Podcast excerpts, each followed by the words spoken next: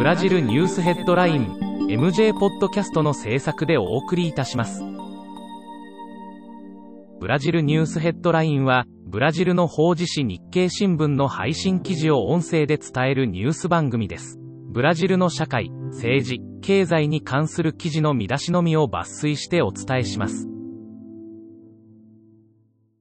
4月23日のニュースです。21日、ボルソナロ大統領は、新型コロナウイルスの対策プロジェクトの経費を2021年の予算枠から外し、歳出上限法にとらわれずに資金を捻出することを可能にする法案を採下した。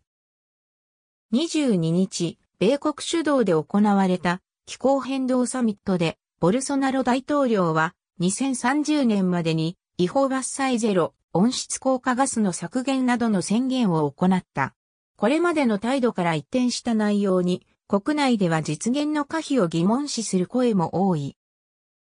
最高裁は、ラバジャット作戦の主任判事だったセルジオ・モロ氏に、対して、ルーラ元大統領の裁判に関して偏った判断を行ったか否かの全体審理を行い、偏りがあったとの判断を下した。ボルソナロ大統領は、今年度の年間予算法を採下し、23日付連邦官報に掲載した。ボルソナロ大統領の広報役が、ベージャ氏のインタビューで、パズエロゼン保健省にコロナ禍の責任を押し付ける発言をし、反発の声が上がっている。